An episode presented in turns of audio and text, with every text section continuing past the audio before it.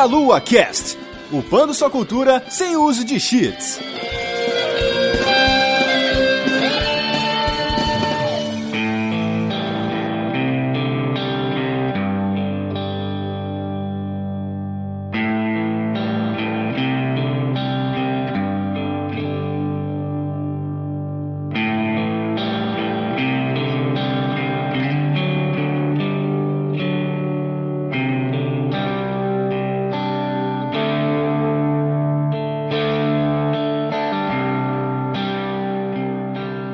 Saudações, queridos ouvintes. Está começando mais um MeloCast. Eu sou o Renato Saviani e estou aqui com o Manuel. Aqui no Power Ranger é Tokusatsu, porra! e como vocês ouviram aí, estamos juntos aqui com o Yata. Hello, it's a me. Muito bem, estamos nesse trio maravilhoso para ser, sei lá, o inspector da parada aqui. E vamos conversar sobre Tokusatsu. Vamos falar aí um pouquinho do, do que, que a gente gosta, o que, que a gente não gosta, o que, que era o passado, o futuro e presente. Só que a gente vai fazer tudo isso só depois que o Yata der o recadinho dele aí e falar o que, que ele tá fazendo pela internet. Bom, é isso aí, ó. Galera, eu tô atualmente, né, fazendo algumas gameplays aí do Resident Evil 2 Remake, além de eu de vez em quando escrever algumas matérias sobre filmes e games lá na Jam Station e Jam Games. E também tem a minha banda, a banda Arigatões, para quem gosta de meme rock. Meme rock. Curiosamente, é a única banda de meme rock do mundo. Muito bom. bom, galera, vejam aí os trabalhos do Yata e a gente volta aqui para conversar sobre Tokusatsu logo após os nossos recadinhos.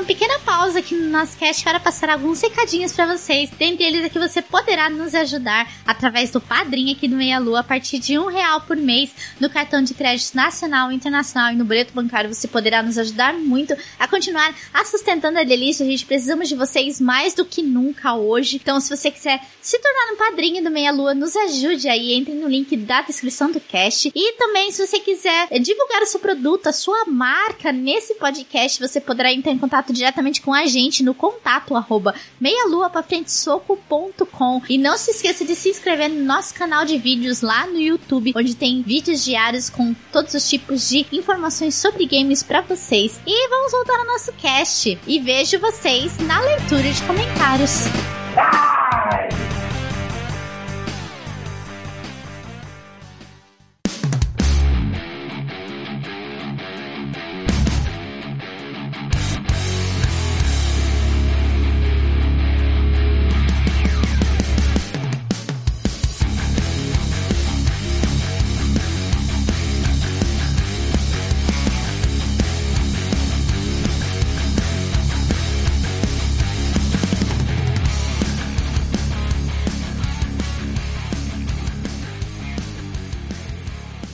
Pessoal, estamos de volta, vamos falar de Tokusatsu. Muitas pessoas aqui podem até achar estranho que a gente tá falando de alguma coisa que não é videogame, mas a gente gosta de falar de outras coisas também, dar uma quebrada aí, né? As coisas até tem videogame de Tokusatsu, não são as melhores coisas do mundo, mas tem. Primeiramente, a gente tem que explicar para uma galera aí que talvez não saiba e não viveu os anos 80 e 90 no Brasil, o que que diabos é Tokusatsu. A palavra Tokusatsu, né, é a contração dos termos Tokushu Kouka Satsei, que em tração livre aí, né, é uma produção de efeitos visuais então basicamente qualquer coisa engloba nesse negócio. Mas a gente acaba se referindo aí não só às produções de cinema, seriados de monstro, robô gigante, super-heróis, individuais aí ou em grupo, né? Dependendo do que for que você quiser fazer, né? Mas tem outros tipos de produções aí audiovisuais englobados nesse negócio. Mas a gente vai aqui tratar de Tokusatsu do jeito mais popular aqui, que, que a gente gosta aqui no Brasil, né? Vamos falar de Super Sentai, vamos falar de Metal Hero, vamos falar de umas coisas bacanas desse jeito, a gente vai defini-los daqui a pouco. As primeiras coisas que tem ali é que o teatro tradicional japonês, né, o kabuki e o buraco, são considerados um pouco da origem desses efeitos práticos e efeitos visuais que posteriormente foram utilizados, né, na TV e no cinema, eh, usando bonecos e tal. E a popularização do tokusatsu nos meios audiovisuais ali gravados passou ali na década de 50, quando um cara chamado Eiji Tsuburaya e um outro rapaz chamado Ishiro Honda criaram, né, em 50 54, aquele que é o kaiju mais famoso de todos os tempos. E, desculpa, mas é o único kaiju, o resto é resto. Gojira!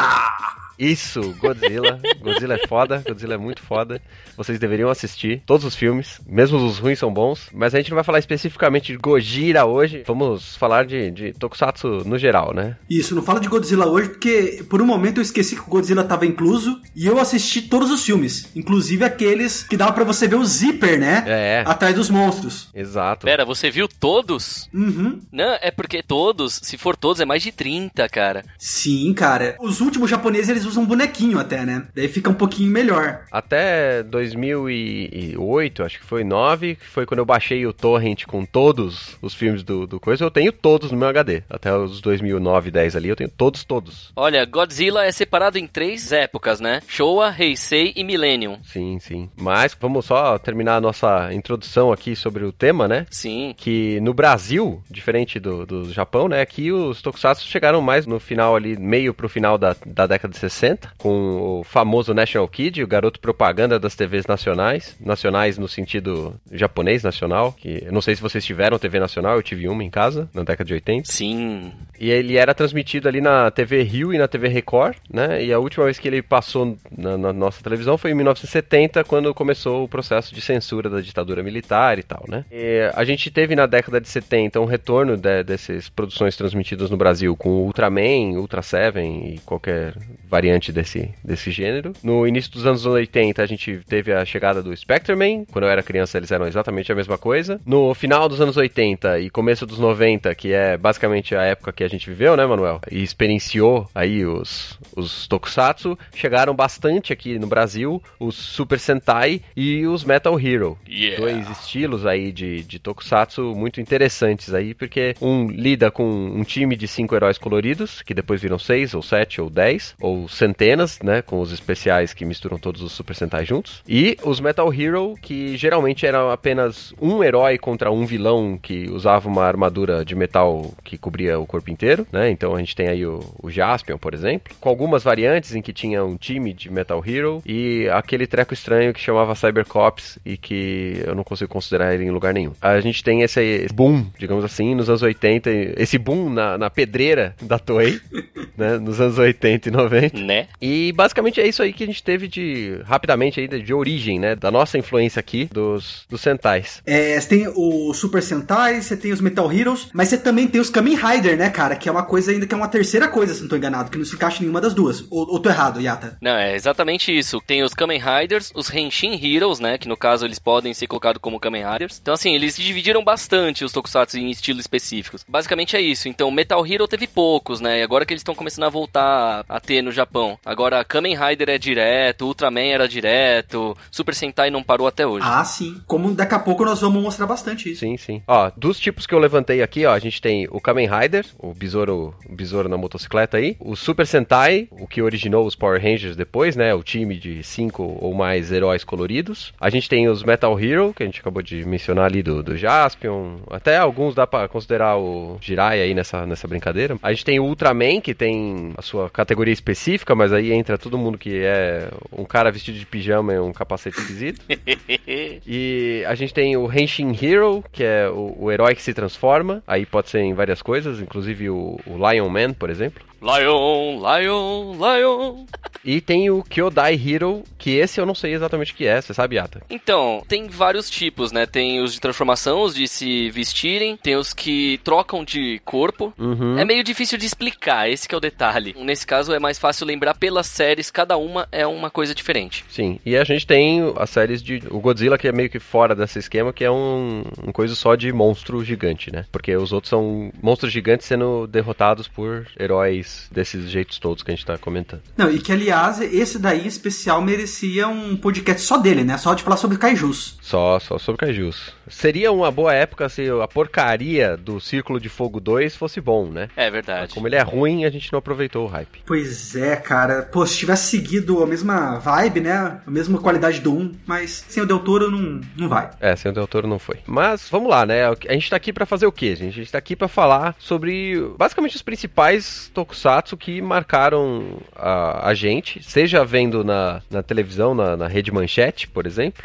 ou é, com, catando fita na, na, Liberdade, baixando na internet depois, né? E até mesmo falar um pouquinho aí do, do que, que esses caras, né, que vieram aí nos, entre os anos 60 e os anos 90 fizeram de bom e de ruim também, né? Que foi aproveitado e descartado aí nos que a gente chega agora, né? Os seriados mais modernos, porque por mais que no Brasil é, esses produtos não cheguem com tanta força mais, no Japão eles continuam ainda muito, muito fortes. Exatamente. Nós três aqui temos basicamente a mesma idade, né? No meio dos 30 anos aí. Sim.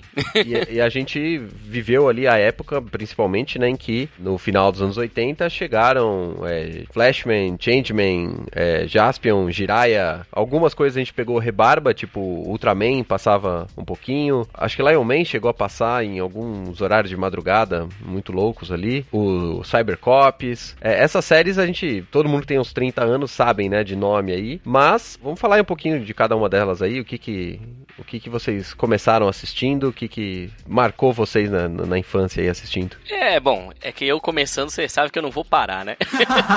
Querendo ou não, até hoje eu ainda assisto coisas tanto antigas quanto novas dos gêneros tokusatsu e tudo mais. Então fica meio difícil, por exemplo, eu falar uma coisa específica. Uhum. Por exemplo, quando eu era criança, eu não sei dizer qual foi o primeiro que eu assisti, mas eu tive até os brinquedos e VHS de Jaspion, Giban, Jiraiya, Changeman, Flashman, Maskman, sabe? A maioria desses. Uhum. 3 a 11 anos de foi a época o máximo, que tinha um monte em todos os canais, né? Então a gente via na Band, na Manchete, na Record, até na Globo, tinha Bycrossers que quase ninguém lembra, que esse inclusive é uma coisa engraçada, né? São dois irmãos, a apresentação no primeiro episódio era magnífica, né? Um tá no computador, aí eles congelam a imagem bem no rosto dele quando ele tá fazendo uma careta, sabe? Não é quando ele tá normal. Então assim, você mostra o pior da face de cada um. Mas assim, tirando isso e o fato de usar a bazuca em cima do ombro, que era uma moto, de resto o Bycrossers não chama tanta atenção.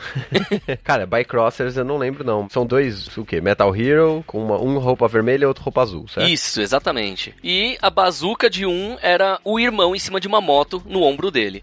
Coisa horrível, né, cara? É, não, tinha algumas coisas bem forçadas e era isso que era divertido, porque era fora da realidade. Eu acho que a primeira coisa que eu assisti deve ter sido o Ultraman, mas eu não gostei na época. Eu achava meio, meio chato, apesar de ter os, os monstros gigantes e tal. E eu acho que o que me pegou mesmo foi o Changeman e o Jaspion. Os dois vão mais ou menos na mesma época ali, né? Sim. Eu acho que esses dois foram os dois primeiros que eu assisti e falei, não, isso aqui eu preciso assistir todo dia. E aí ficava esperando chegar em casa, né, pra poder ver. Mas, mas eu não sei se eles são os meus preferidos. Eu acho que eu, no, no, final, depois, né, chegou o, o Flashman uhum. e o Jiraiya e, e, eles se tornaram os meus preferidos, assim. Ah, sim. Principalmente o Flashman que tinha a situação de que os heróis perdiam em determinado momento da série ali para aprender a, a superar as, as dificuldades, né? Sim. Teve várias séries que seria legal virem para cá, mas ou eram muito pesadas, ou o tema era muito difícil de uma criança entender. Aí o povo aqui achando que era só uma série só pra infância, acabou não trazendo. Talvez por isso que o Flashman marcou um pouco mais. Ele era menos. Os heróis sempre ganham, sabe? Sim. Os heróis realmente se ferravam. Eu achava isso interessante. Pois é. É que nem Bioman. Bioman era uma série anterior ao Flashman e aos Changeman, que aqui no Brasil dificilmente passaria, porque o inimigo é um robô careca, parece o Sigma do Mega Man, usando brincos. Uhum. Já começa por aí. O pessoal daqui ia ter muito preconceito em cima, tal, falar que o personagem é gay, sei lá. Né? Naquela época, o que mais tinha também era falar zoeira em cima disso. Sim, sim. E o fato de uma das personagens morrer na metade da série e aí ter que entrar outra no lugar. Hum, né? Justamente por causa daquele negócio do o porquê que tá na equipe. Então, como ver sangue, ver pessoa morrer e tal, aí não trouxeram a série, pegaram as que vieram depois só. Entendi, entendi. Ô,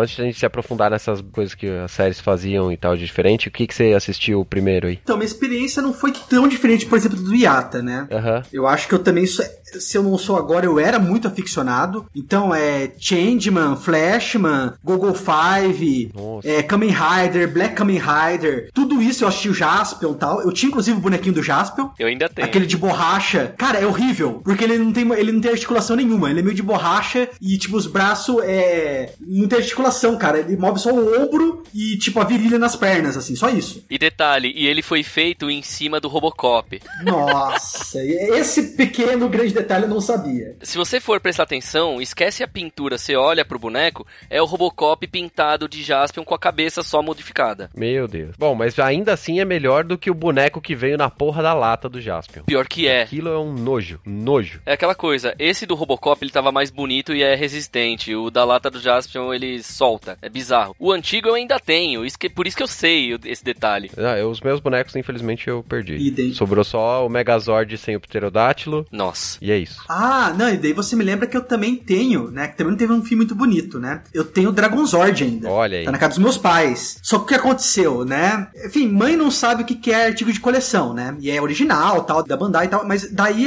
teve uma criança, minha mãe deixou eu brincar, meio que passou e quebrou o rabo. Ah. Né? Daí o rabo está colado. Enfim, é meio triste, né? Porque deve ser, hoje em dia, deve ser bem carinho. É, no meu caso, a criança que quebra era eu mesmo. Ah, tá. Você era a criança que quebrava. É, eu brincava com os bonecos, tá? Eu não era colecionador, não, mas eu gostava de ter. Eu tinha um monte de Cavaleiro do Zodíaco, eu jogava todos eles dentro de um saco, porque eu não tinha paciência pra ficar guardando todos na caixa. Olha só, heresia. O Renato de hoje xingaria muito o Renato de ontem.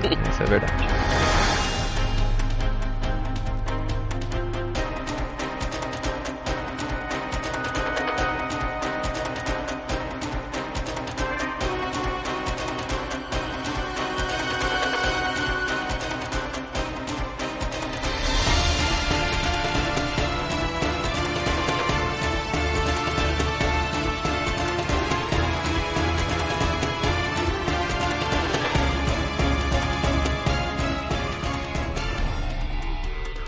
Falar então um pouquinho desses seriados aí que a gente tava mencionando aí por cima, porque a gente tá falando de alguns estilos diferentes aí, né? Eu acho que a gente pode começar pelo Super Sentai para explicar o que diabos é essa brincadeira aí dos, dos heróis coloridos aí. E vocês que assistem ainda hoje, que infelizmente eu tive que desistir de algumas de alguns consumos, porque senão, né, ia ficar difícil de viver. O que, que tem para hoje? Porque o Super Sentai nasceu ali na, na década de 60, né? Com o, aquele que era das cartinhas lá, qualquer um. Tinha, é, tinha o Goranger e o Jaka, que é o. que seria o J-A-K e o Q, né? Por causa do. Isso, Jaka. Valete. E... A roupa tem o símbolo, né? De cada uma das cartas. E o rosto também, né? Na máscara tinha o formato no visor. É mó divertido aquilo. O engraçado deles é que essas duas séries foram lançadas e não tinha robôs gigantes. Aí, Stan Lee gostou da ideia tal, e aí ele queria fazer uma série do Homem-Aranha, que virou o Homem-Aranha japonês todo mundo conhece, que tem o Leopaldon, que tem carro, que tem moto, helicóptero e tal. O que acontece? Isso foi em 78 2008, esse Homem-Aranha. Fantástico.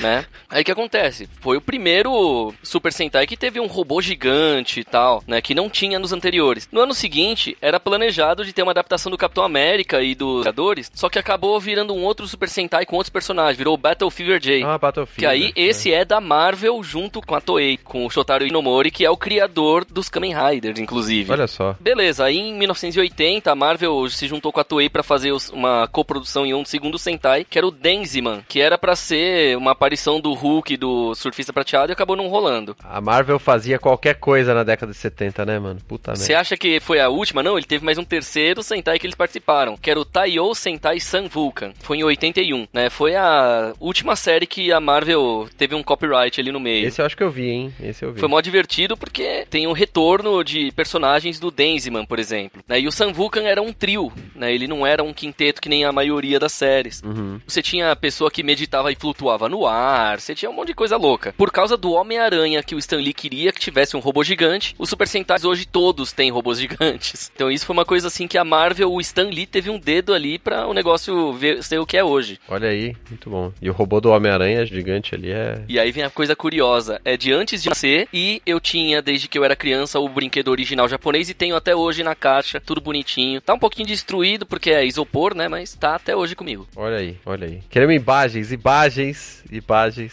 Tirarei foto durante a semana. Então a gente tá falando aí do Super Sentai, né, que nasceu ali com os personagens brigando contra o quê? Contra monstros, já, já era tudo alienígena, desde o começo. Sim, quer dizer, alguns alienígenas, outros debaixo da terra, é meio aleatório, né? Alguns eram até por negócio de médico e louco, sabe? Uma pessoa que cria monstros e começa a tentar dominar o mundo. Às vezes também é mutante, nossa, cara, tem todo, todo tipo, assim, de origem para as criaturas inimigas. E a seleção de personagens ali, ó, como que o, o, os times eram formados? Tem justificativa desde o começo ou. Assim, originalmente eles faziam um grupo porque cada um tinha que ter um poder diferente, aí dependia do tema que era utilizado, né? Mas o vermelho geralmente ele é o líder, mas de vez em quando eles colocam o vermelho para ser o que tem que aprender com os secundários para depois ele virar líder. Também vai ter times que vão ter mais de um vermelho. Uhum. E por alguns motivos assim bem peculiares. Exatamente. É, aí depois o, o vermelho deixa de ser o líder porque vira o verde, vira o branco, vira o, os, as outras cores aleatórias que chegam depois. É Exato. É, mas daí também tem um pouco a ver com essa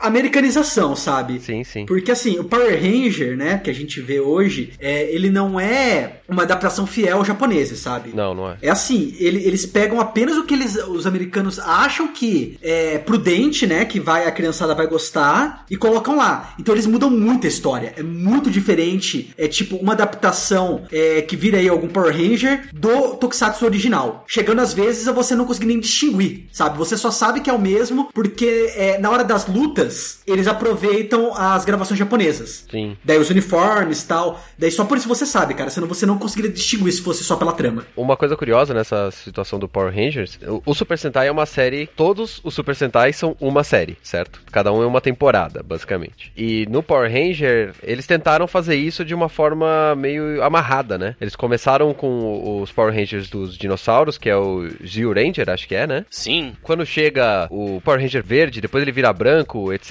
Isso aí era tudo tentativa deles de amarrar as histórias, colocar os, os robôs gigantes de Sentais subsequentes ali. E, se eu não me engano, a, a, a primeira equipe, ela, quando ela muda a primeira vez, eles mudam o uniforme, né? Deixa de ser os dinossauros, vira uma outra coisa, não é isso? Exatamente. Que aí é quando eles viram os Dai Rangers, que aí depois muda pro próximo e vai indo. Originalmente era para ser a mesma equipe trocando a roupa. Mas no japonês não tem essa justificativa, né? O, não. Muda o time inteiro e segue o jogo, certo? Cara, cada. A gente fala temporadas, né? Mas cada um é único, entendeu? Você reseta a história, daí são outro grupo em uma outra realidade, fazendo outras coisas com uma outra origem totalmente diferente, entendeu? Sim. Só a fórmula continua a mesma, né? Que geralmente é um grupo de cinco, tem um grande vilão, que vai enrolando e só se revela realmente no final, sabe? E vai ter robôs gigantes. Mas basicamente só tem um Super Sentai por ano, certo? Sim. Tem algumas exceções. Teve alguns anos que infelizmente não teve. Teve alguns intervalos, mas no geral é um por ano. Mas não tem dois no mesmo ano, é isso que eu tô falando. Ano passado teve o primeiro que eram dois ao mesmo tempo. Olha aí. Especial de 35 anos do Super Sentai. Eles resolveram fazer o quê? Eles colocaram os Lupin Ranger versus Pet Ranger, ou seja, os Lupin, ou seja, os ladrões, contra os Patrols, ou seja, as polícia. Então eram dois trios. Ah. E não, ele é o mais recente, né? Inclusive ele ainda tá passando. Agora tá passando na TV japonesa os últimos episódios. Exatamente. Aí eles vão fazer uma microsérie deles com o novo, aí depois é que vai partir pro novo de vez. Então eles estão fazendo uma coisa inédita na, do Super Sentais esse ano. Não, a história, assim, é muito foda também, cara. Porque é o seguinte, né? Até eu ia, eu ia falar, é uma mudança em relação aos Super Sentais e Kamen Riders de hoje com relação ao de antigamente é que antigamente, principalmente dos que vinham pra cá, era muito preto e branco, sabe? Eles eram bons e eles estavam enfrentando mal. Hoje em dia, a coisa tá meio cinza, sabe? Eles não necessariamente são heróis. Ou pelo menos não necessariamente eles são heróis desde o início. No caso desses é, do Lupin Ranger versus Pat Ranger, é, o que que acontecia? Você tinha os Lupin Ranger de um lado, eles eram tipo ladrões, sabe? Que ficavam roubando artefatos. E do outro lado, você tinha os, os Patrol Rangers, que eram um tipo de policiais mesmo, né? Que se transformavam. E em toda a série, eles ficam é, entre conflito. Porque os Super Rangers, eles têm um motivo que não é revelado no começo, até talvez meio altruísta, para tá roubando esses objetos. E os Patrol Rangers querem pegar eles ao mesmo tempo que também tem um, um terceiro grupo que são os bandidos, né? Que eles fazem tipo uma espécie de, de máfia, sabe? Tipo, máfia italiana. É muito engraçado os, os, bandidos dessa série. Porque eles acabam sendo cômicos, principalmente porque, assim, imagina, você tem um monstro que a barriga dele é um cofre e o tesouro tá dentro da barriga dele. Então, assim, você vê os policiais brigando com os, com os Lupin Rangers e os dois, além de estarem um brigando com o outro, eles têm que brigar com o monstro ao mesmo tempo para pegar esse mesmo artefato. Cara, e, e o monstro fazendo piada com os dois times, é uma coisa muito louca. E o legal, cara, é até a trilha sonora também, que às vezes não chega pra cá ou chega de maneira distorcida, porque nesse em especial é todo acompanhado com, com jazz, cara, sabe? Porque ele quer dar um tom meio francês pra coisa. Porque, por exemplo, os Lupin Rangers, eles se vestem parecido com aqueles ladrões franceses, sabe? Então eles têm umas cartolinhas, tem umas máscaras. E, e, fica, e fica no jazz acontecendo, cara. É, é, muito legal. Tipo, é tipo aquele Lupin Third, né? Que é o do o time que vive roubando coisas e é um desenho animado muito engraçado que o primeiro episódio se passa no Rio de Janeiro. Eles roubam o Cristo Redentor e o Cristo Redentor começa a jogar dinheiro pro chão. é, mas isso aí já é um anime da década de 60, que logo o primeiro episódio já teve isso. Mas de todo jeito, assim, tipo, voltando à série Sentai, no caso, o interessante é que a gente vê ali dois grupos, então tem dois vermelhos e, né, é, são duas equipes. Só que em alguns momentos, você começa a perceber que as armas vieram do mesmo lugar, que nenhum dos dois times sabe de onde veio. De repente, tem fusão. Então, duas pessoas no mesmo corpo, com uma roupa que muda toda a cor. Então, assim, é um negócio muito louco, né? E a música, a abertura, no caso, ela é duas músicas em uma. Então, você tem três versões da música. Uma versão com o cara e a menina cantando juntos, uma versão que parte do instrumental some e fica só a voz do cara, e outra versão que a outra parte instrumental que saiu e volta aquela que tinha saído e a voz da menina. Então são duas músicas que viram uma terceira. Irado. Então depende do episódio, vem de um jeito. É um dueto, né? Um, de, um deles tá cantando sobre os ladrões, o outro cantando sobre os policiais. E assim, é meio que simultâneo, sabe? E o mais legal é que, assim, são duas músicas que encaixadas elas ficam legais e, so e sozinhas também. É difícil fazer isso. Exatamente. Mas, relembrando, Japão. Não, e inclusive você tinha dito, né, sobre o Lupin Third, é, uma das curiosidades, né, inclusive que aparece aí nessa série, é que os tesouros todos, né, eles são baseados em num grande ladrão que realmente existiu, né, que é o Arsène Lupin, que seria o dono aí desses tesouros e Aliás, ele existiu, né? Ele existiu dentro. Ele existiu dentro de um romance, tá? Desculpa, não ele existiu na vida real mesmo. Uhum. Ele existiu dentro de um romance ficcional que foi escrito aí pelo francês é, Maurício Leblanc. O anime do o anime japonês também é baseado nessa ideia, né? Sim. Sim. O, mas a gente tá falando aí do, do, desse que tá rolando atualmente e o Yata mencionou as armas, né? Um dos quesitos em que eu acho mais curioso do Super Sentai são as armas. Porque em cada um deles muda completamente. E, e, eu lembro que o mais galhofa que eu lembro de ter assistido foi o Gogo 5. Porque uh, tem, que tomar cuidado para falar, porque a gente tem o Go-Go 5 e a gente tem o Google 5, que são dois diferentes, mas estou falando do Go-Go 5, que o Sentai amarelo, ele era um, um gordinho que usava uma, uma bola de pilates. Qual é que eram as coisas? A menina usava um bambolê, não era isso? Na verdade, o bambolê todos usavam. É assim, a menina que era da é, roupa uma rosa... fita? Não lembro agora. É, era uma fita, porque era a época de Olimpíadas. Isso, fita de ginástica artística. Exato, era a época de Olimpíadas, por isso que eles fizeram aquilo. Cara, é hilário, é hilário. Google Five era hilário, eu achava muito bom. Só uma curiosidade meio esquisita sobre Dai Sentai e Google Five. Quer dizer, duas curiosidades. Uma delas, a música de abertura me rendeu o meu primeiro concurso de karaokê que eu ganhei o primeiro lugar. Aí vem a coisa curiosa. O refrão, se cantado em japonês no Brasil, vai parecer que alguém tá cantando em português pornografia. é, não, porque assim, é Dai Sentai Gogo Five. Sentai, se você troca pra senta aí, parece que tá falando pra pessoa sentar, certo? Agora pensa, o jeito dele cantar é exatamente esse no refrão. Ele fala Ah, Dai Sentai Gogo Five. Aí pronto, fez a piada. Aí o que acontece? Aí terminou o refrão, só fica ouvindo o coral falando da da da da da da. Aí eu, porra, essa música é muito pornográfica, cara. Sim. Não, se hoje já é engraçado, e ó que hoje essas piadinhas aí de baixo escalão nem são mais tão épicas, imagina na época o que que não era entre criançada.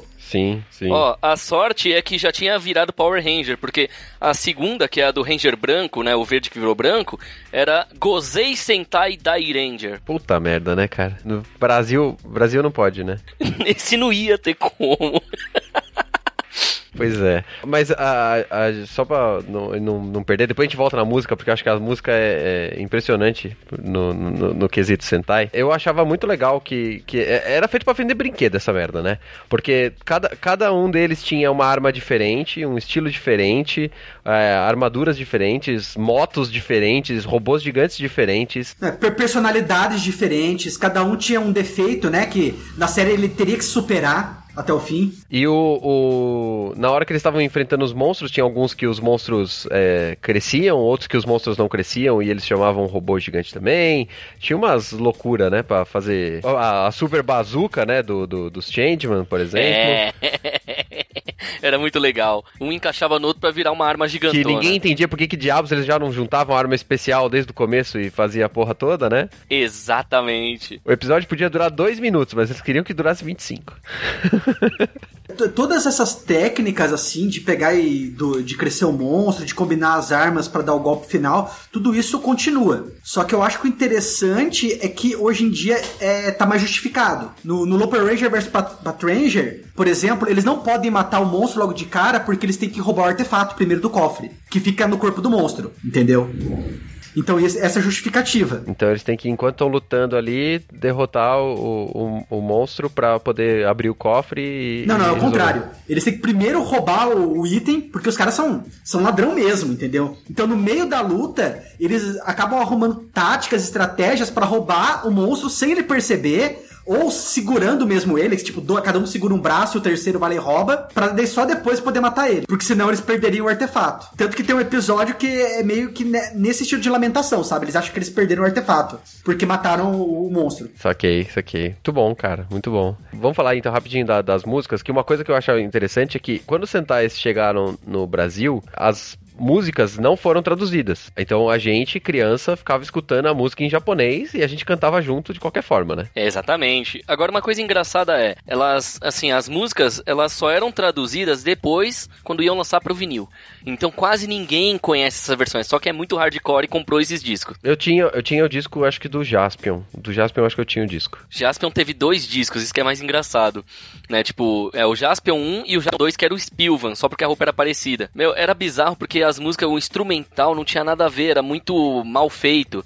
É o mesmo que você for comparar o instrumental original de uma música e a versão MIDI. É isso que era feito. Aqui era o MIDI, porque a pessoa tinha que tirar de ouvido, criar alguma coisa em cima, porque eles não receb... É, aqui não recebiam o instrumental original. Hoje em dia recebem. Essa é uma coisa curiosa pelo fato de eu estar trabalhando com dublagem, aí eu já tenho mais informação sobre isso.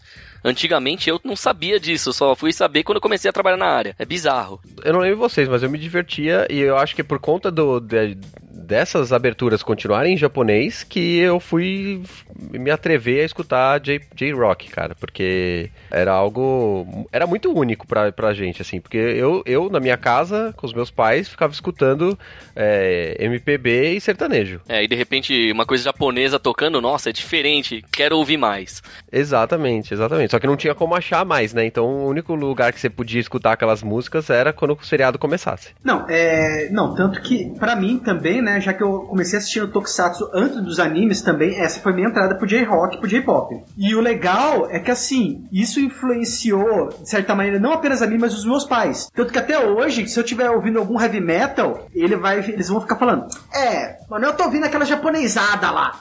tipo, não, cara, é heavy metal tipo, de uns países de leste europeu, não tem nada a ver com o japonês, mas não, preletura aquela japonesada lá. e se a gente for parar pra pensar, até coisa norte-americana tem muito dedo de japonês e vice-versa, né? Ó, agora eu vou, vou falar um detalhe meio bizarro. A Toei, que é a que cria esses Super Sentais, é, tem a parte de animação, certo? Que é justamente onde vem Dragon Ball, Cavaleiros do Zodíaco, essas coisas. Ano passado, se não me engano, acho que foi ano passado, foi a primeira vez que o presidente da Toei veio pro Brasil pessoalmente. Só que eu estava lá, eu estava lá e fui um dos dois intérpretes que teve que traduzir o que ele falava na entrevista na hora que foi gravar. Porque foi na Rede Brasil, né? E eu, como eu tô lá no canal direto, lá, porque eu tô como músico oficial do programa em revista, então acabei tendo que intermediar uma das partes da conversa. Foi muito legal. Porque a primeira coisa que ele fez, ele olhou para mim e falou: Ah, Mario! Eu, hein? Agora vamos voltar ao Super Sentais, que tem a ver com a Toei de novo.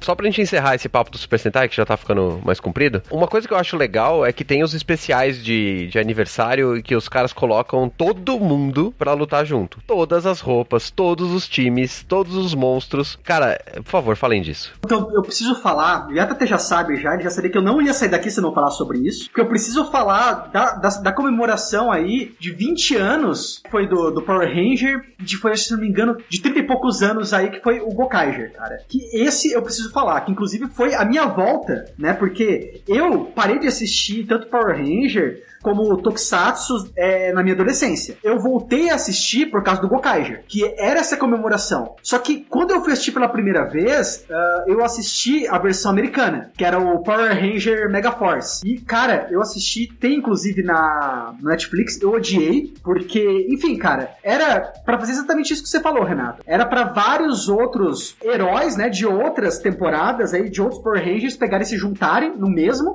E só que, cara, a trama era muito ruim. Eu tava esperando, né, o, o Power Ranger verde, né, e branco, né, que é o Jason David Frank, né, que é ele que interpretava o Tommy, né, que era esse Power Ranger, e ele acabou, tipo, aparecendo só alguns segundos no último episódio, cara. E foram o quê? Foram uns 40 episódios. Eu fiquei putíssimo. Daí, depois desse trauma, eu finalmente me toquei de uma coisa que deveria ser óbvia. E que se não é óbvia para vocês que estão nos ouvindo, prestem atenção, cara. Porque, como a gente disse no começo do cast, o original é muito diferente da adaptação americana. E quando eu fui assistir o Gokaiger, foi o melhor Tokusatsu que eu assisti em toda a minha vida. Agora, uma coisa curiosa sobre isso. Lembra das chavezinhas de tesouro lá? Como eu vou esquecer, cara? Porque é, nessa história, o interessante é que enquanto você ia no Megaforce, você tinha. Ah, quem que são esses heróis? Ah, eles são cinco estudantes. A coisa mais clichê, que na versão americana se repetiu várias e várias vezes. Na versão japonesa, que é o Gokaiger, eles são piratas do espaço, cara. Olha aí que é muito melhor. É, era muito legal. Combina mais com as armas. Não, e eles são piratas, assim, foragidos do Império Intergaláctico, sabe? E que vêm aqui na Terra para procurar é, tesouros, né? Ao mesmo tempo fugir do Império. Então, é aquela coisa assim, que eles não são bons, entendeu? Eles estão um pouco se fodendo pros terráqueos, né? Só que, por geralmente, esse Império tá entre eles e o, e o tesouro que eles estão procurando, eles acabam pegando e salvando o dia, por assim dizer, né? Acaba salvando aí bastante cidadãos aí da Terra. E o interessante é que cada um desses tesouros são as transformações das temporadas anteriores. E eles acabam podendo se transformar e também acabam se encontrando com esses heróis das séries anteriores. Só que o mais bizarro ainda, né, que também para quem não sabe, né, é, o Power Ranger é, ele é baseado do, né, em Super Sentai e Super Sentai, como nós dissemos, é desde aquele começo lá que é aqui no Brasil, né, que você vai ver aí os Changeman, Flashman, Google Five e esses personagens do Changeman, do Flashman, do Google Five aparecem no Gokaiger com participações especiais. Cara, o mais legal de tudo, assim, é que teve um jogo de Nintendo DS. Eu não lembro se teve versão para outro aparelho, mas a do DS DS era legal porque era uma aventura. Então você, tipo, pensa numa espécie de um GTA da vida, sei lá, no qual você pode ser qualquer um dos vermelhos. Você pode ser um Changeman, Flashman, pode ser um dos novos, um mais antigo. Então, assim, era todos os Sentais, literalmente, né? Então, assim, essa é a parte que era mais genial. Cara, é uma pena que a maioria desses jogos nunca chegam até aqui, né, cara? Nem ele, nem o dos Kamen Rider também. É, infelizmente, não. Mas aí agora vem uma boa notícia. O último Kamen Rider, ele teve tradução pro inglês para quem quisesse comprar do Japão Japão já com a língua americanizada para ficar mais fácil de entender. Olha aí que bonito. Legenda, você tá falando legenda. Isso. Aí vem a parte interessante. Isso aí lançou faz uns dois, três meses atrás. Teve um amigo meu que comprou naquelas. nos sites tipo CD Japan da vida, sabe? Esses assim. Chegou aqui e tal. Ele jogou, jogou, jogou e falou: Mano, nunca joguei um jogo tão bom de Kamen Rider. E Kamen Rider tem muito jogo bom desde a época do Nintendinho. Nunca joguei nada de Kamen Rider. Nada, nada, nada. Tem uns bem legais. Tem até jogo em SD, que é aquele negócio do cabeção e corpinho. E, cara, isso é uma coisa muito bizarra, porque é uma coisa que não acontece só com esse tipo de coisa. É, jogos do Gundam também, acho que veio assim, um ou dois pro ocidente, oficialmente. E o Gundam Breaker, que é o melhor dos Gundams, ele não tem aqui oficialmente no ocidente, mas se você for na PSN japonesa, você consegue comprar uma versão que tem legendas em inglês. Ai, que beleza. Pois é, é que eles agora eles começam a pensar mais no fato de ter muito estrangeiro no Japão. E eles sabem que o pessoal de fora vai comprar de lá também. Então acaba meio que cedo ou tarde precisando disso, né? E aí que entra uma coisa genial. Pensa no seguinte, agora já do Sentai, eu acho que você vai acabar pulando pra Kyodai Heroes, por causa de um comentário sobre Changeman. Você lembra que nos Changeman, ele, assim, o vilão mandava um personagem chamado Gyodai para transformar os monstros que morreram em gigantes? Sim. Justamente agora vem o porquê do nome Kyodai Heroes, que é o Gyodai, ele vem do planeta chamado Kyodai. Por quê? O olho dele faz com que os personagens cresçam. O Kyodai Hero seria mais ou menos assim, o mais próximo de explicar é o Ultraman, que é um homem que ele do nada ele fica gigante. Aí ele se transforma na, no corpo do deus lá que veio falar com ele. Então, acho que a explicação mais fácil seria de que Odai é personagem que cresce muito rápido. Dai é grande em japonês. É o termo japonês para crescer, né? Exato. Então, nesse caso é tipo, é ficar grande, é crescer rápido, né? E aí é que entram Ultraman, Iron King, esses aí. Então, assim, aí nesse caso, na hora que for falar desses, eu já vou falar de Iron King por um específico detalhe. Mas voltando ao final de Sentai... Já puxa aí, já puxa aí. É, não, é porque o Gyodai mesmo é o meu personagem favorito dos Changeman. já dá pra entender o porquê que eu... Aí o bicho é muito bom, cara. A dublagem brasileira também era um negócio espetacular, né? Era maravilhoso. Ah, um adendo só antes de ir pro Kyodai Heroes. É, o personagem, o Gyodai, ele tinha um episódio especial dele nos Changeman. Curiosamente, é o episódio 24. Quem tiver aí o box de DVD ou tiver numa Netflix da vida aí como assistir, assista o episódio 24. É o episódio que o Gyodai, ele se lembra da família dele que morreu do planeta que explodiu dele, só que na verdade o planeta não tinha acabado. E os Changeman colocam uma manta laranja e com, ficam com o olho para fora e ficam segurando uns pauzinhos para andar que nem ele. Ele acha que é a família dele. Ah, eu lembro desse episódio. Pois é, ele saiu da caverna e tal. Meu, é muito legal, porque você descobre que ele não é, não é malvado, ele só tá lá porque ele acha que a família morreu.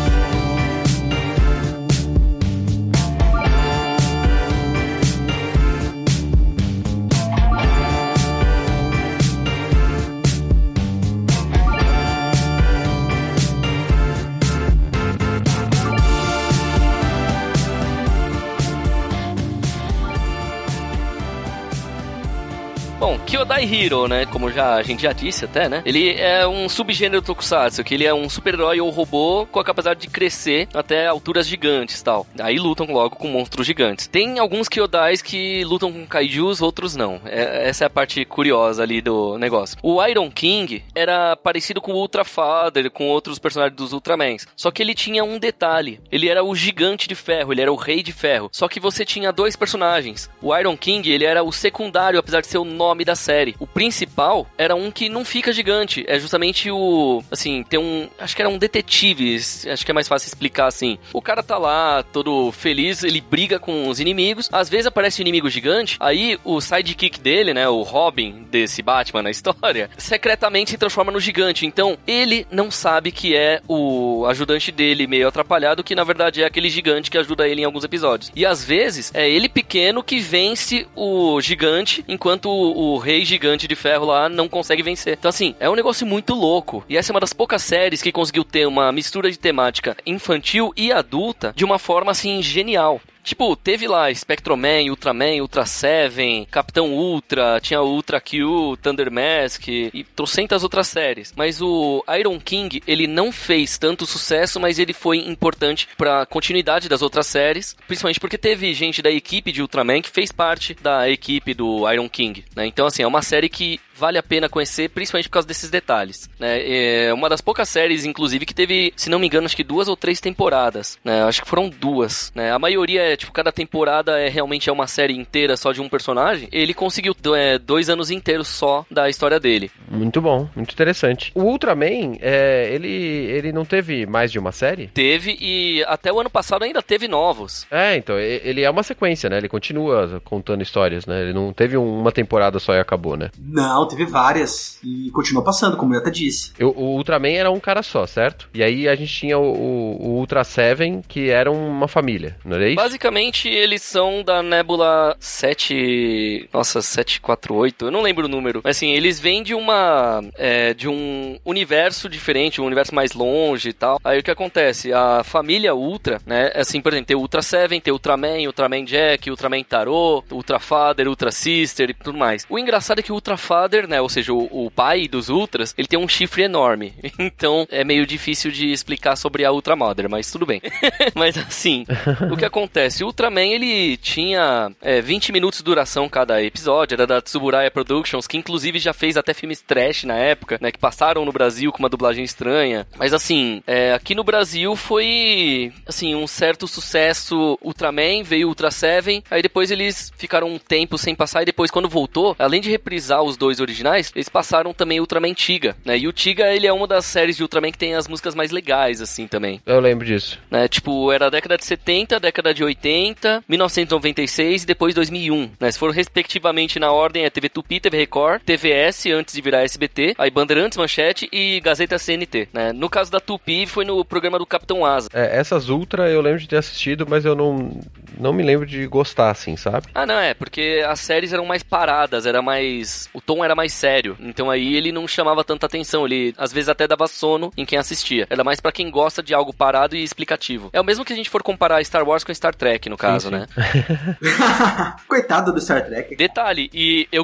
o que eu gosto de Star Trek é justamente deles usarem mais a explicação do que realmente a ação. A pancadaria. Não, eu também. As histórias são muito boas. Mas eu acho que assim, até puxando um pouco essa parte do assunto, eu acho que hoje, ainda mais quando nós somos adultos, tem muitas dessas séries, elas são meio. Não vamos falar ruins, mas elas são destinadas para o público infantil. Então a gente acaba não gostando de muitas delas. Eu voltei a assistir, acho que faz uns três anos atrás, né? A, através de indicações do IATA. Só que muito do que eu assisti eu não gostei. Então, é aquela coisa, que nem quando você vai procurar anime hoje em dia, sabe? Você procura um, ah, é ruim, ruim, ruim, ruim. Sabe? Não, tô, não aguento mais assistir esses shonens que o cara tem que ficar cada vez mais forte. E de repente você acha uma coisa boa. E, e o bom, e bom é que no ano passado, até quando a gente for passar pra Ultraman, ano passado foi um ano muito ímpar. Porque tanto o Super Sentai, que a gente já falou aí do Lumper Ranger vs Pato Ranger, era bom, e o Kamen Rider do ano passado, e também o desse ano, que começou agora, também são muito bons, entendeu? Eu acho que eles querem também incluir, eles estão vendo que, que o público tá ficando mais adulto, né? E que tem gente aqui no ocidente também arrumando maneiras de assistir legalmente ou, ou ilegalmente, então eles estão deixando deixando as histórias também mais adultas e mais interessantes, né, pro público adulto. Kamen Rider teve épocas que foi sério demais e adulto demais, depois teve que virar infantil, então sempre fica esse negócio. Então se a gente pode pegar, eles é, se dividem em Show e Heisei, né? Antes de falar de Kamen Rider, vamos só fechar esse Ultraman? Sim, sim. Ó, o Ultraman ainda tá passando, tá? Ele tem já 30 temporadas diferentes. A última que estreou foi aí no meio do ano passado, né? Que é o Ultraman R.B. Ou falando em japonês aí, Ultraman Urubu. E parece ser bem interessante,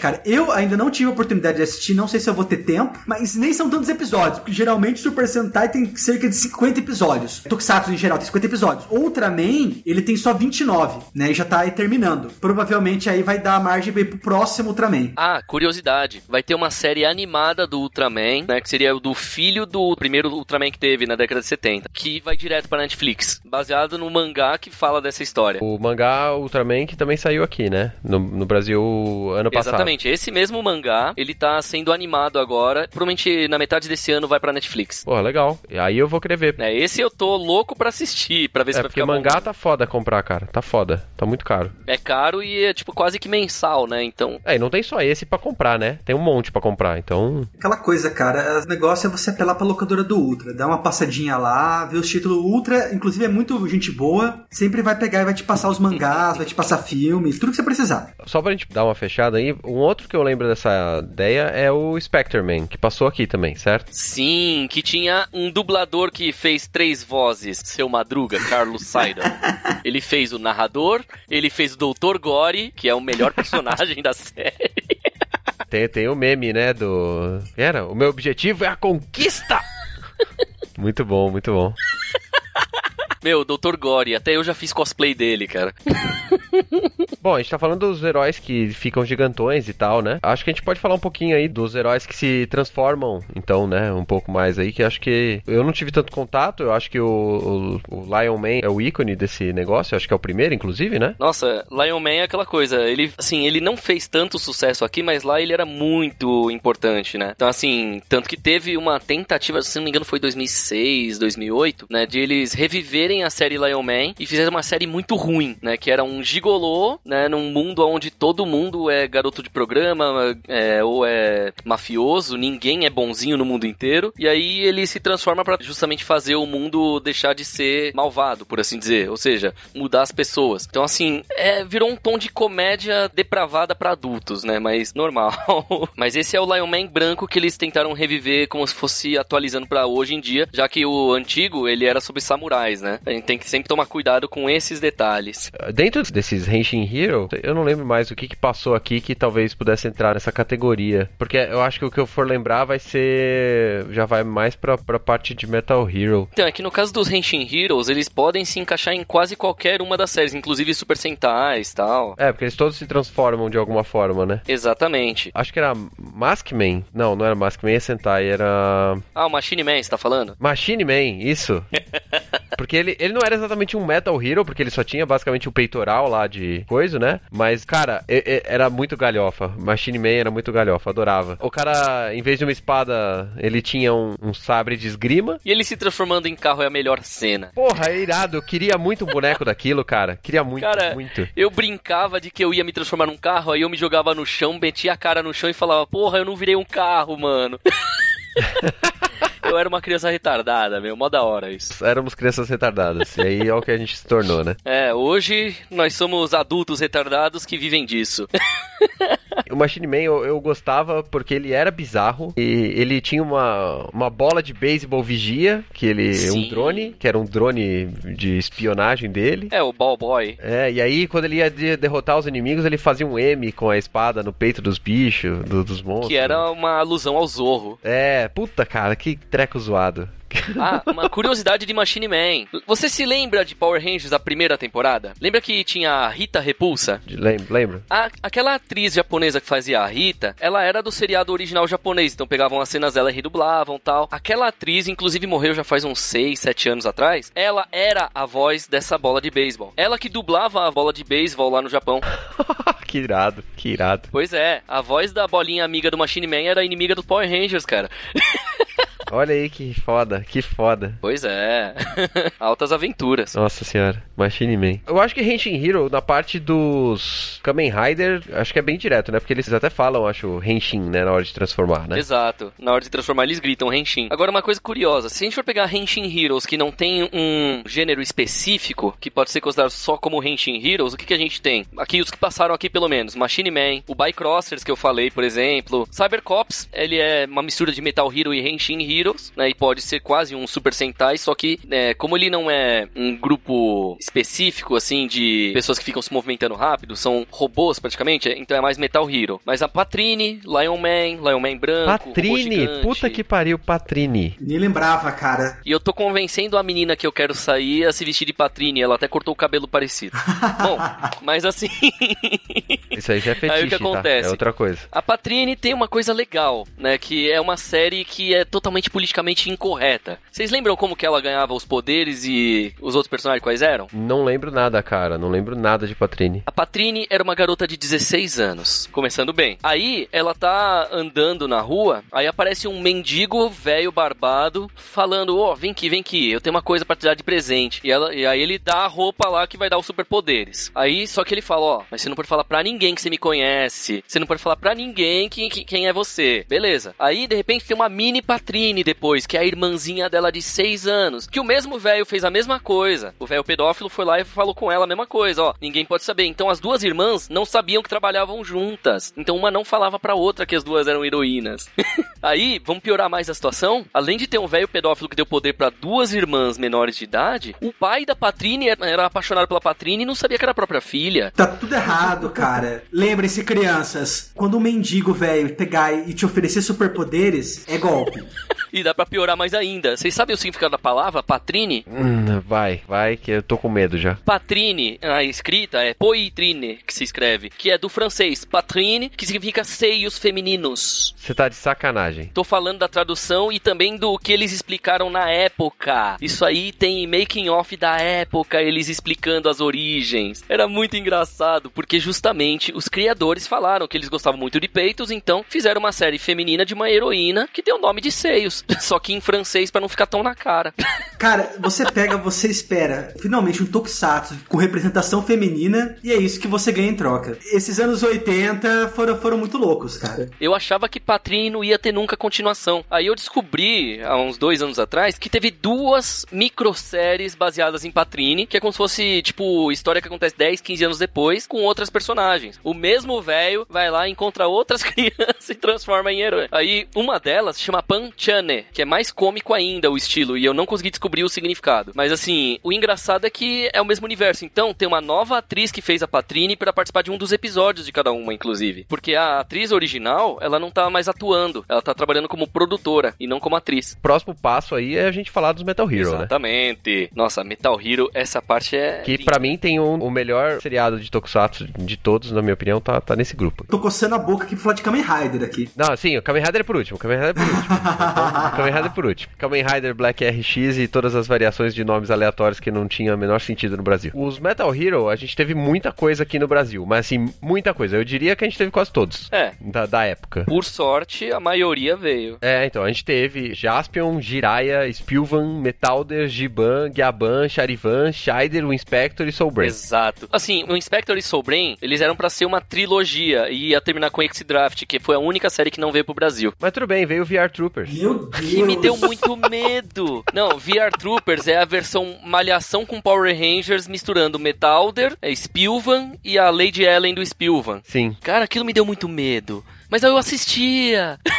Eu assistia tudo, achava da hora aquele vilão com a cara feiosa lá, muito louco. Não, e detalhe, aquele vilão na versão original do Metalder era um ator francês dentro da roupa. Assim, no original japonês era um francês dentro da roupa. Falando japonês no original? Ele falava em japonês, ensinavam ele a falar japonês. Ah, curiosidade, sobre o Lupin Rangers vs Patranger fizeram isso também. Colocaram um ator negro pra ser o delegado da polícia falando em japonês e só fazendo piada falando de Ed Murphy. Quer dizer, não do Ed Murphy, do Ed Murphy em específico, mas... Puta merda. Tanto que tem um episódio que eles têm um sonho de que ele é o Ed Murphy, né? Exato. Mas é engraçado que toda hora tem alguma piada que tem a ver com a trilogia do Tira da Pesada. É muito engraçado. Não, e ele fica falando é, frasezinhas em inglês, né? Sim, e as frases geralmente são do Ed Murphy, então... Mas assim, em Metal Heroes é difícil da gente escolher um favorito quando a gente conhece todos. Porque a gente vê que teve muita coisa boa que não veio pra cá. Conheço esses aí que eu citei, que esses eu vi no Brasil. Porque assim, por exemplo, Gavan, Charivan e Scheider. Um dos atores, que era o mais jovem, morreu. Eles eram para ser os xerifes espaciais. Aí eles planejaram fazer uma continuação. Aí ia ter o Jaspion e Spilvan e iam ser também da franquia. Só que Jaspion não fez sucesso no Japão, só fez sucesso na França e no Brasil. Spilvan foi a continuação, de certa forma, de Jaspion, mas não era a continuação. Uhum. Também, mesma coisa, eles não encaixaram mais na trilogia. Só que como Metal Hero, eles colocaram nos últimos 4, 5 anos, cada um participando de uma série de Super Sentai para fazer crossover. Ah, legal. Né? Então foi muito engraçado porque a gente viu o ator, se não me engano, era o Gavan que veio pro Brasil, né? Ele também fazia outro personagem, né? Outro herói. Aí colocaram na versão japonesa do Super Sentai, ele ao lado dele mesmo, ou seja, ele com duas roupas, fazendo os dois Henshins e transformando em dois heróis diferentes. Que irado. Isso eu achei genial. Meu, era muito louco. O Jiraiya, ele é o dos que passou no Brasil, ele é o único diferentão, né? É, porque ele é o único que é roupa, ele é ninja, é uma roupa tipo armadura mesmo sendo ninja. Sim. Perde um pouco o sentido do nome ninja, né? Mas, de todo jeito, o engraçado é que ele acabou participando do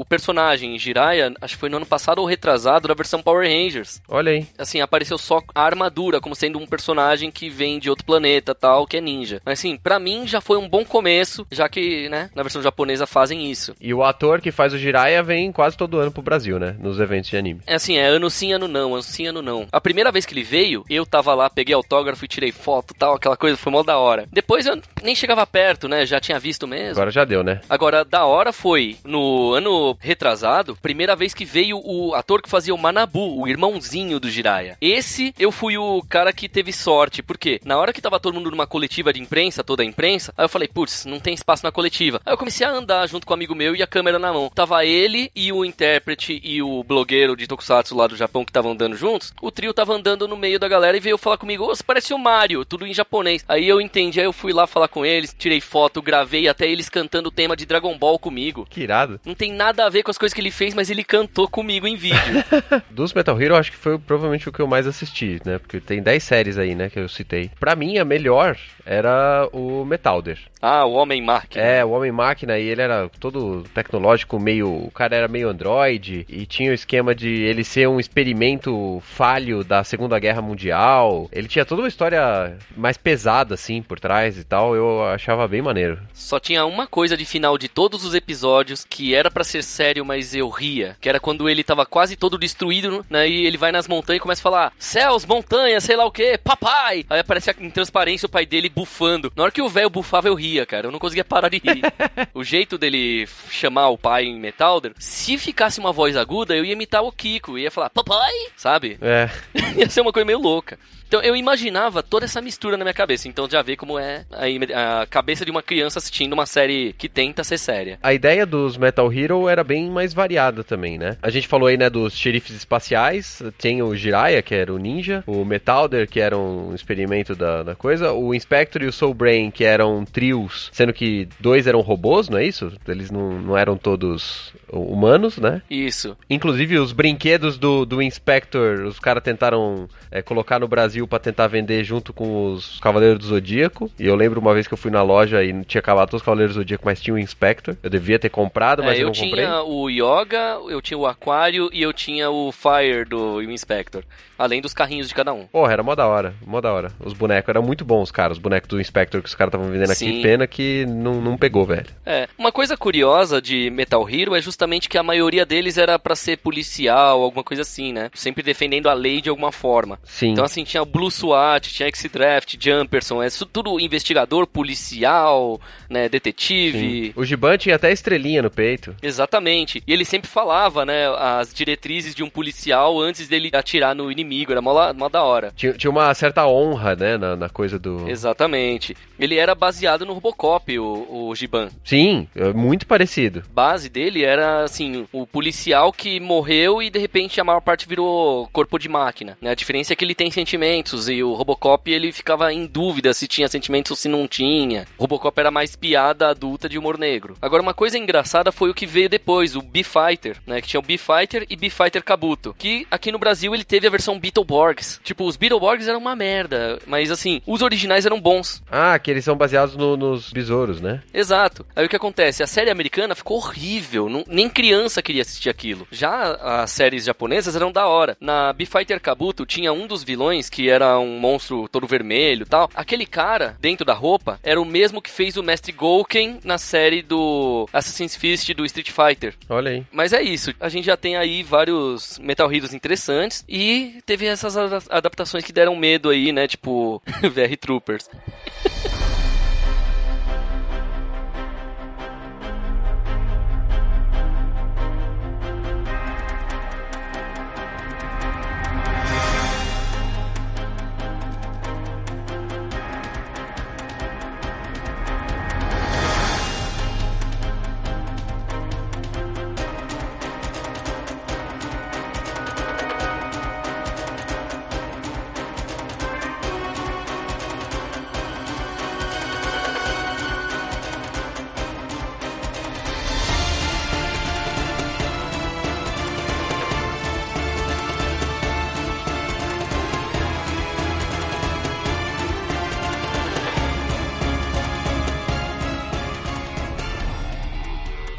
falando nisso, a gente tem então, para finalizar, imagino, né? Porque acho que a gente já passou por todos os estilos, o Black Kamen Rider, né? O Kamen Rider só, na verdade, porque o Black é o que a gente assistiu quando passou aqui Sim. pela primeira vez, né? E eu só lembro desse Black Kamen Rider e Black Kamen Rider RX.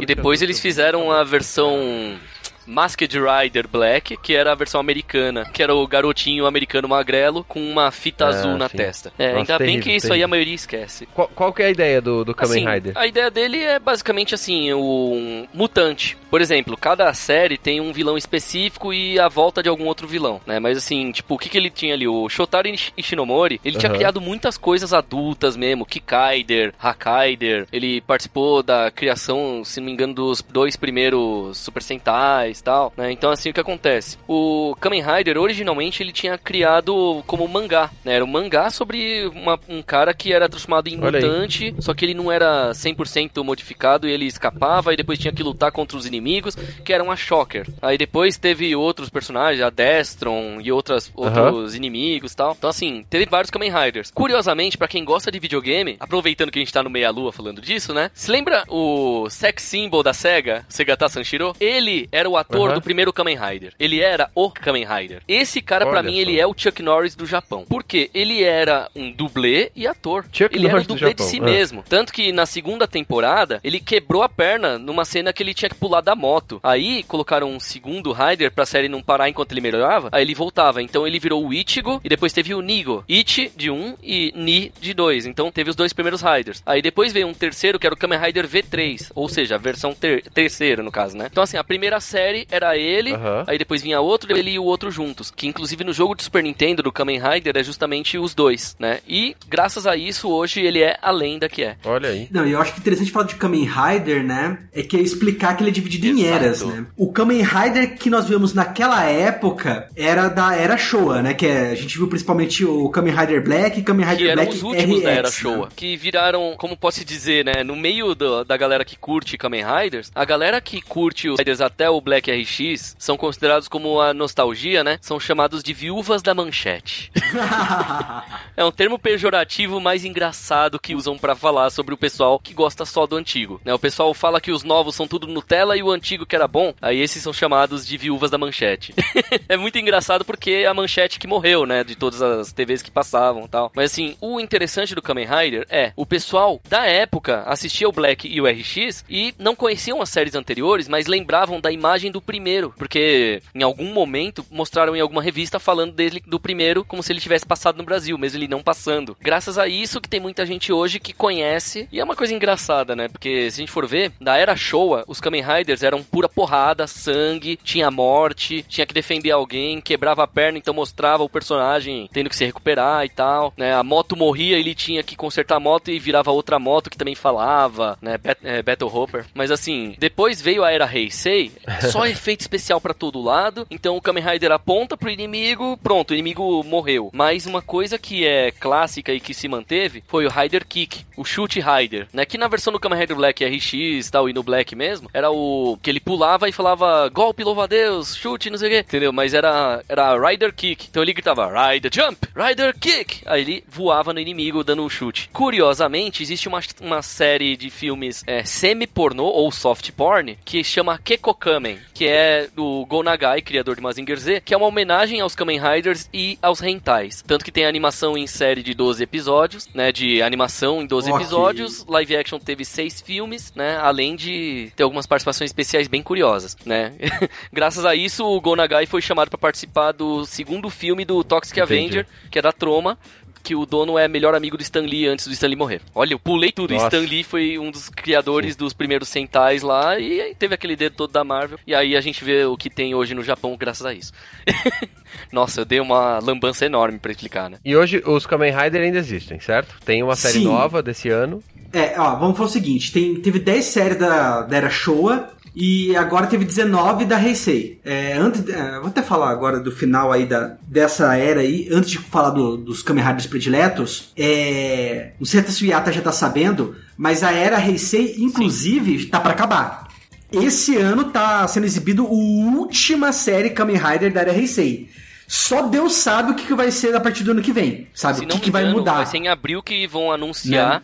uhum. qual vai ser o nome da nova era do Japão né? Que é o do no, nome do novo imperador. E aí que aí eles certo. vão saber qual o nome que vai ficar pra nova era dos Kamen Riders também. Né? Porque o Showa era do imperador anterior. Aí quando ele passou pro filho. Entendi. E aí, então os Kamen Riders eles seguem a, a divisão da, das eras japonesas. É que assim, ao invés de ser só o calendário. É, acho que é o gregoriano que a gente segue, Juliano, não lembro agora. Isso. Então a gente Isso. segue o calendário Isso. gregoriano. gregoriano. Eles seguem tanto o gregoriano quanto o calendário que vai de ano 1 até o ano em que o imperador vai sair e vai entrar o filho que vira ano 1 de novo. Então eles têm as eras para separar uh, os calendários uhum. também. Então a gente tem sempre dois calendários no Japão específico, né? Então a Heisei é uma era curta, de certa forma. Mas a era começa no dia 1 de janeiro também? Não, vai começar a partir do dia em que não. ele entra no poder. O que acontece é o seguinte, lá no ano passado estreou o Kamen Rider Zio, que vai ser esse último Kamen Rider que depois eu quero falar um pouco mais ainda sobre ele e tal.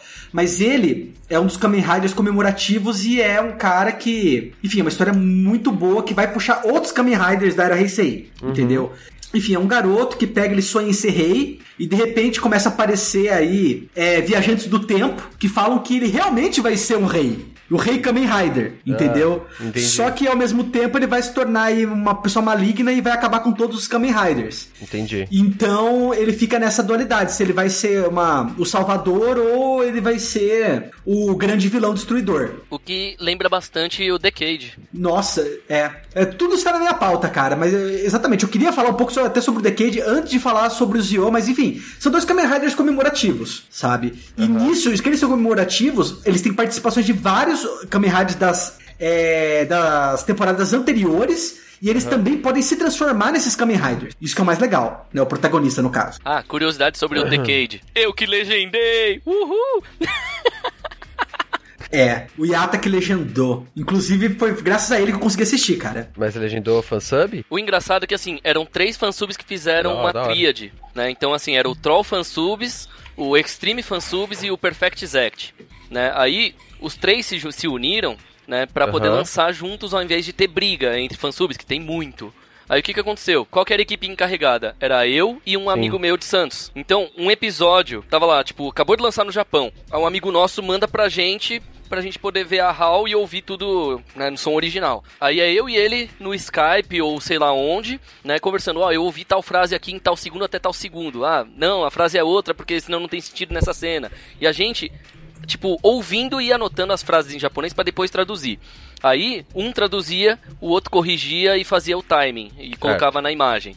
Quando a gente terminava, no dia seguinte a gente já lançava, ou seja, num dia passou no Japão, no dia seguinte a gente já estava lançando antes da versão americana da legenda, que é de onde o pessoal traduz aqui no Brasil. Então assim, enquanto todo mundo traduz do inglês, que pode ter um monte de erro e, e adaptação errada, a gente Entendi. tava adaptando exatamente no sentido japonês como ficaria aqui no Brasil. Então assim, a gente lançava muito mais rápido que os outros. Aí o que aconteceu? O Decade, Saquei. então eu posso dizer que eu fui o primeiro a fazer, né, ele completo inclusive, né, e foi muito legal porque eu vi muita coisa antes de todo mundo, foi mó legal, né, e teve um, um, dos episódios, né, foi justamente assim, esse meu amigo foi lá e fez um streaming do celular dele pra eu assistir enquanto tava passando inédito na TV lá, né, ele tava gravando da TV e ao mesmo tempo mostrando no celular, o gravado da TV foi o que ele mandava. Pra você ver, cara, isso em, dois, isso em 2009, né? Hoje em dia a gente ainda tem aí, geralmente, a legenda em inglês Pois e dá pra é, traduzir mas- a legenda em inglês, né? Pois é, então assim, eu consegui uma coisa rara. Não, mas é muito rápido, cara. Porque o que acontece hoje em dia é lança no Japão, algumas horas depois já tem em inglês, e algumas horas depois do inglês já tem em português, entendeu? Português, assim, é 24 Exato. horas, 48 horas Naquela depois já tá pronto. não era tão rápido, a Aham, pessoa demorava entendi. meses pra cada episódio. Então, assim, tipo, você esperava a versão em inglês, que às vezes demorava, tipo,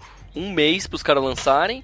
Aí os caras lá traduziam do inglês e depois de uns dois, três meses lançavam. Então, assim, eu fui um dos primeiros ali, se não o primeiro, a fazer esse negócio de vai no Sim. dia seguinte já lança, né? E o legal é que, assim, a gente tinha aquela coisa de a gente não tem só a Sim. pressa, mas a gente tinha aquele negócio do padrão de qualidade. Não podia ter erro de português, de escrita, de vírgula, etc. E eu era chato muito com isso, então já. Então, essa é a parte mais interessante. Então, de certa forma, teve algum pessoal de fansubs que antigamente não iam comer a cara que me agradeceram por eu ter mudado algumas coisas, sabe? Tipo, como se eu tivesse mudado alguma regra. Pra mim, eu não mudei regra, eu só mostrei que dava pra fazer. Tem gente que Dá nem deve melhor, né? saber do que eu fiz na época, teve gente que tentou fazer depois só, mas eu posso dizer com orgulho, Decade eu fui o primeiro a legendar. Não, e, e eu posso dizer aí, averiguar a qualidade, cara. Tá uma qualidade, assim, maravilhosa, entendeu? Não tem erro de português mesmo, eu assisti todos. É do isso primeiro aí. até o último. Controle de qualidade. O- os, os, Kamen, os Kamen Rider e todos esses outros seriados que a gente tá falando aqui e tal, a gente assistia na TV ah, aberta, né? Quando a gente era mais novo e tal. É, durante uma época a gente foi obrigado a puxar por, por fansub brasileiro, por fansub é, Estados Unidos e tal, então basicamente pirataria. É, o, o acesso continua sendo esse? O- a gente, ou a gente tem alguma forma diferente de conseguir essas assistir essas coisas pro pessoal que tá aí ouvindo que se interessou por alguma coisa dessas daí e quiser acompanhar. Então, no Crunchyroll eles estão pegando várias das séries e lançando lá. De Ultraman eu sei que a maioria tá no Crunch, já com legenda em português. Mas assim, alguns Kamen Riders já estão lá, a maioria dos Ultraman estão lá. Então eles estão focando bastante no anime, mas eles estão dando um espaço também pra novelas e pra séries de tokusatsu. Né? Isso é uma das coisas que eu gosto do Crunchyroll. Cara, eu o- já tô entrando agora, porque se tiver aqui, eu já vou sair da ilegalidade, Tem cara. coisas que a gente tem que conhecer da forma ilegal, mas pra depois ir pra, pra forma correta, né? Então, de certa forma, eu dou os créditos, né? Assim, acho que aqui no Brasil, lá é, parece que tem o Kabuto, tem o Double, o Agito, Isso. o Hibik e o Decade. Só que eu acho que não tem, não tem aqui no Brasil, entendeu? Porque no Crunchyroll, quando você procura, Sim, sim. você não acha, só aparece a fichinha, né? E é o que eu tô vendo aqui, só a fichinha, A infelizmente. gente não, no, no Crunchyroll a gente não consegue assistir o, o, coisa que tá Isso, lá fora. então você teria que Netflix, mudar o. Sim, Quando você muda o. IP do negócio, dá pra, dá pra assistir o de Usar um país. proxy. É, não, não é ilegal, mas também não é muito É, né? legal. É. É, mas eu, o, o que eu acho assim, se tivesse um serviço, né, como tem o Crunchyroll, como tem Netflix, só de Tokusatsu, eu acho que teria público. Eu seria um dos caras que com certeza iria assinar. Porque Então, na verdade, aqui teve uma tentativa, mas a divulgação não foi boa o suficiente e acabou parando. Que era justamente da Sato Company, a mesma empresa que trouxe Kamen Rider, Uhum. Jaspion, etc. pra cá. Que era um tal de WOW, ou WOW, né? Esse Sim. WOW, ele durou um ano, aí depois saiu do ar. Mas é aquela coisa, é que eles não, não fizeram uma divulgação muito grande e o preço era um pouco mais caro que a Netflix. É, é algo muito de nicho também, né? É difícil manter desse jeito. Mas É. o- a, a Netflix eu sei que tem, a, Sim, sim. a- tem os Power Rangers, né? tem todos.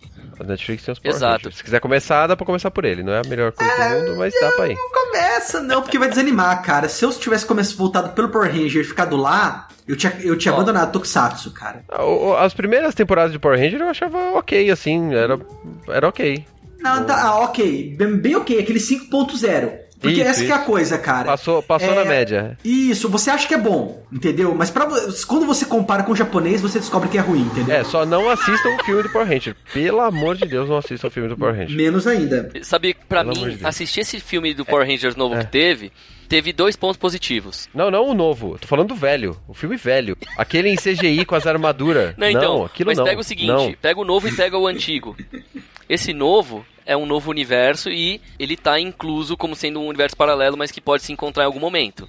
Ele teve dois negócios importantes. Um, os efeitos especiais estavam bons, né? E o outro tinha muita piada legal. Eu, eu até gostei do, do filme novo. Ele só é Sim. mequetrefe, assim, é, não, que é assim, o mas protago- não é. protagonista não, né? O Ranger Vermelho desse novo filme, eu até achei que era o cara do High School Musical lá, o... mas é aquele garoto lá que tentou sair da Disney lá e que fez um filme 17 outra vez, né? Junto com o Chandler Bing do Friends. Mas assim, o que acontece? Aí no antigo, o que, que a gente tinha de interessante naquele filme? Ivan Uzi.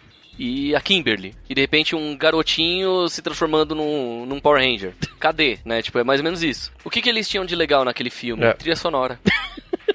Era venda de brinquedos e trilha sonora. Mas assim, é, o que, que eu acho que falta pro americano em relação Sim. ao japonês é, é usar, entendeu? Eles ficam muito procurando aceitação de público e não procuram fazer algo original.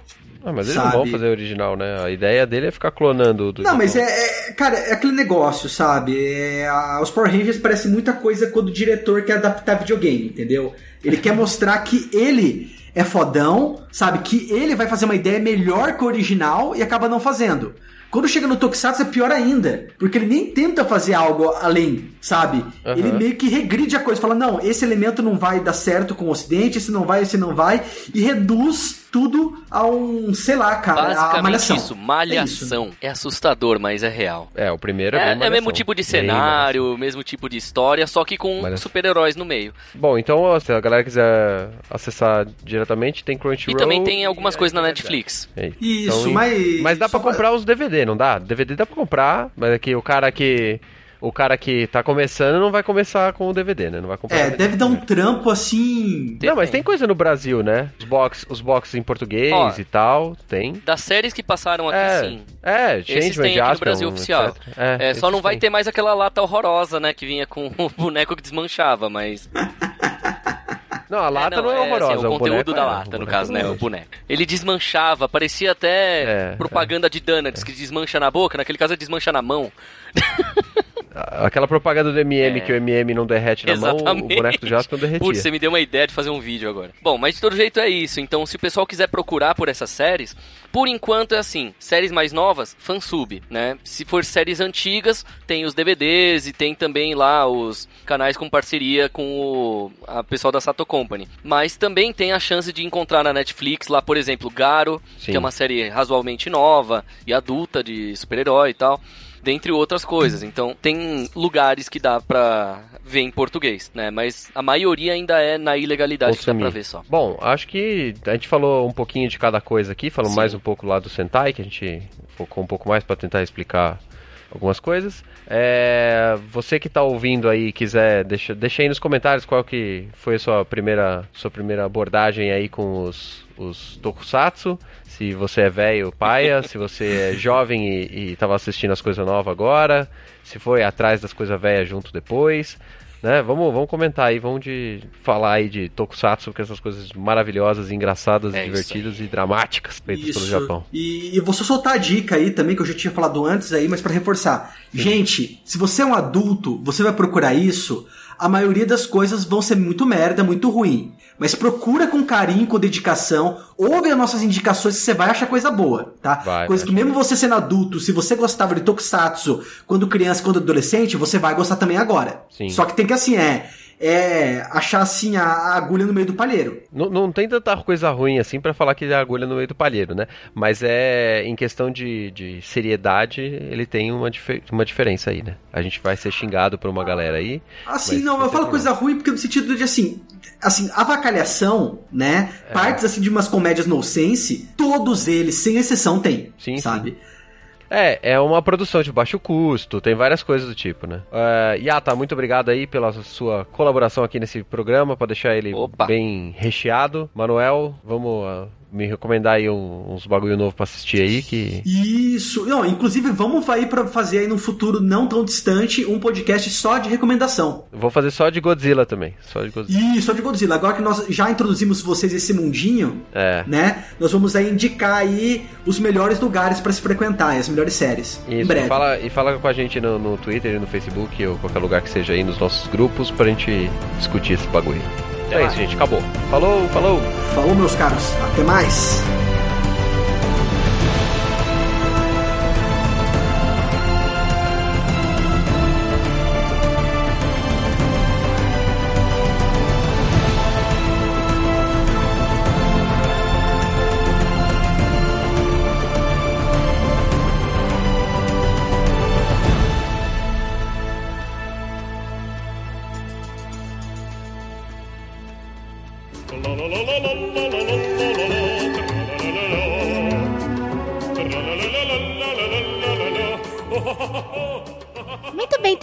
Mais um podcast aqui. Dessa vez nós falamos sobre Tokusatsu. E vamos agora para a leitura de comentários do cast passado, que foi sobre Bioshock, essa franquia maravilhosa. Hoje estou sozinha aqui na leitura de comentários, mas estarei conversando com vocês aqui. E eu vou começar aqui, ler nos comentários aí, lembrando que é, nosso site ainda tá mexendo em algumas coisas, tudo. Então pode ser que vocês ainda não estejam conseguindo colocar comentários no nosso site, mas vão deixando lá no portal Deviante e eu vou lendo vocês lá. Eu vou começar aqui pelo comentário do Elisney. Ele disse o seguinte: Fala delícias. Ótimo cast para apresentar os jogos da série. Eu comecei pelo Infinity. Sempre tive dificuldade com FPS em consoles e só valorizei esse gênero com a descoberta do uso do mouse. Mas isso aconteceu há pouco, o que me fez pular diversos jogos com essa premissa. Comecei Borderlands pelo 2. Enfim, depois de ficar desgraçado da minha cabeça com o final do Infinity, Smother the Son of a Bitch. Decidi meter a cara no primeiro jogo e achei muito bom, apesar de achar relativamente datado. Ainda não terminei os títulos anteriores, mas já li. Sim, eu tenho romance que conta o começo da cidade, como tudo que apareceu. Obrigado por me lembrar dessa história incrível com um final tão impressionante. Sim, Bioshock, ele é, impressionou bastante na época do lançamento dele. E eu acho que é um. Creio que é um game que vale bastante a pena jogar se você não jogou ainda. E o pessoal fala do Infinity, que é muito bom, viu? O pessoal fala muito bem desse jogo, Bioshock Infinity. E eu espero, assim, que no futuro eles possam continuar lançando jogos, assim, da, dessa premissa que eu acho bem legal. Mas muito obrigada, Elisney, pelo seu comentário. E agora eu vou ler o último comentário aqui, que é o comentário do Tô Desistindo. Ele diz o seguinte: Valeu, Guacha. Acabei de entender a Terra X no Flash, Arrow e etc. da Netflix. Acho que vou incluir esse jogo na minha lista quando tiver de férias do concurso para o qual serei convocado. Isso aí, essa é a esperança, tá? Isso mesmo, tô desistindo dos comentários. Eu também não consegui comentar no site do Meia Lua, eu vou continuar no meu ritmo de estudos. Uma hora eu vou ter que pegar o gosto por isso. Ah, o dia da postagem do cast mudou, esperei a quinta toda, só apareceu hoje. Então, como ainda nós estamos mexendo no site, não pode ser que às vezes aconteça de atrasar, tá? Mas fiquem tranquilos que o cast, aos poucos, ele tá retomando os trilhos e tudo por depois da mudança de servidor e tudo, mas fiquem tranquilos que na semana sai. e essa semana deve estar tá saindo na quinta, com certeza. mas muito obrigada a todos tô desistindo pelo seu comentário. Muito obrigada a todos vocês que têm acompanhado os nossos podcasts. Não se esqueçam de se inscrever nas nossas redes sociais e nos acompanhar para saber quando sairá notícia sobre o Meia Lua. E obrigada por nos acompanhar. Não se esqueça de também de se inscrever no nosso canal de vídeos e no nosso canal de lives. Vídeos toda semana, lives também aí para vocês. Que a delícia vos acompanhe, que o suco de laranja esteja com todos vocês. Um grande beijo e nos vemos no próximo cast.